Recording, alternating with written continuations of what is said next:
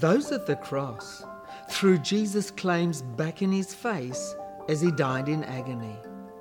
How painful that must have been for Jesus. Let this Messiah, this King of Israel, come down now from the cross that we may see and believe.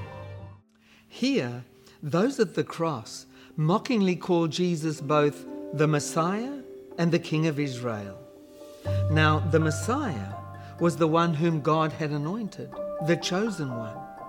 And the King of Israel was the one whom God had chosen to be his anointed and powerful ruler.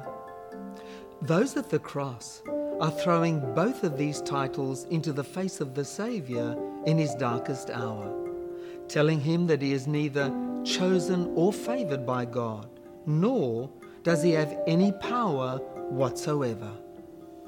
They taunt him with the apparently logical conclusion that if he were favoured by God and if he had any power, he would come down from the cross.